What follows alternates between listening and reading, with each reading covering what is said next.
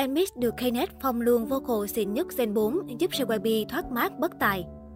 Không chỉ chinh phục khán giả bằng ngoại hình, Emis đang ngày càng chứng tỏ được tài năng thể hiện mình là tân binh đáng gờm trên đường đua K-pop. Màn trình diễn trên sóng KBS Cool FM của Emis hiện giờ đang là đề tài thảo luận nóng của K-Net. Sau những sân khấu hát live ấn tượng trong showcase debut và các show âm nhạc, Emis một lần nữa chứng minh khả năng vocal không phải dạng vừa, thông qua phần thể hiện như nút đĩa trong chương trình radio, nhận về cơn mưa lời khen của K-Net. Thậm chí, nhóm còn được đánh giá là trên cơ loạt đàn chị cùng nhà lẫn cả dàn group Gen 4. Một số bình luận của netizen về khả năng của Amis. Chai bác, sao ai cũng hát live tốt vậy? Tin được không cơ chứ? Và tại sao ngay cả Vi Sùi như Sun Yun cũng hát hay đến thế cơ chứ?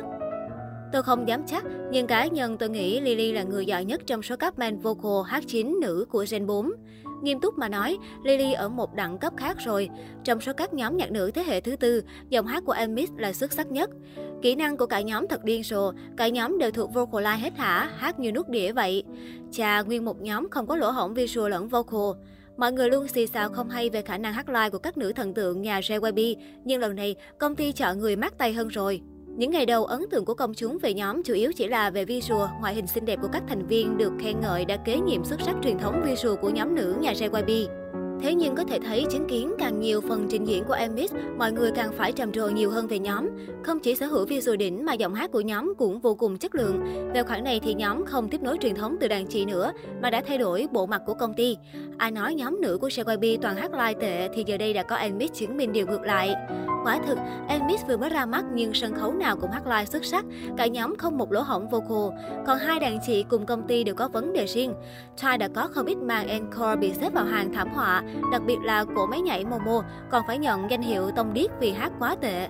Easy thì có phong độ thất thường, đặc biệt nhóm ngược đời nhất ở chỗ man vocal lại chính là người thường xuyên thể hiện tệ nhất, kéo phần trình diễn của cả nhóm đi xuống. So với dàn group Gen 4, Emis cũng có phần thể hiện nổi trội hơn hẳn. Ive thì khỏi phải bàn khi bị ném đá không ngớt với những lần encore lệch tông, thều thào không ra hơi. STAYC, Kep1er lại tốt, nhưng dừng ở mức tròn vai chưa phải quá xuất sắc. Đối thủ sừng sọ nhất chỉ còn là S3. Khả năng vocal của nhóm đã được chứng thực, nhưng nhóm nữ nhà SM lại vướng quá nhiều ồn ào vì chuyện liên tục lựa chọn hát nhép thay vì hát live. Thậm chí man vocal của Emis Lily cũng đã đánh bật NingNing và phá kỷ lục nốt cao nhất của nữ idol Gen 4.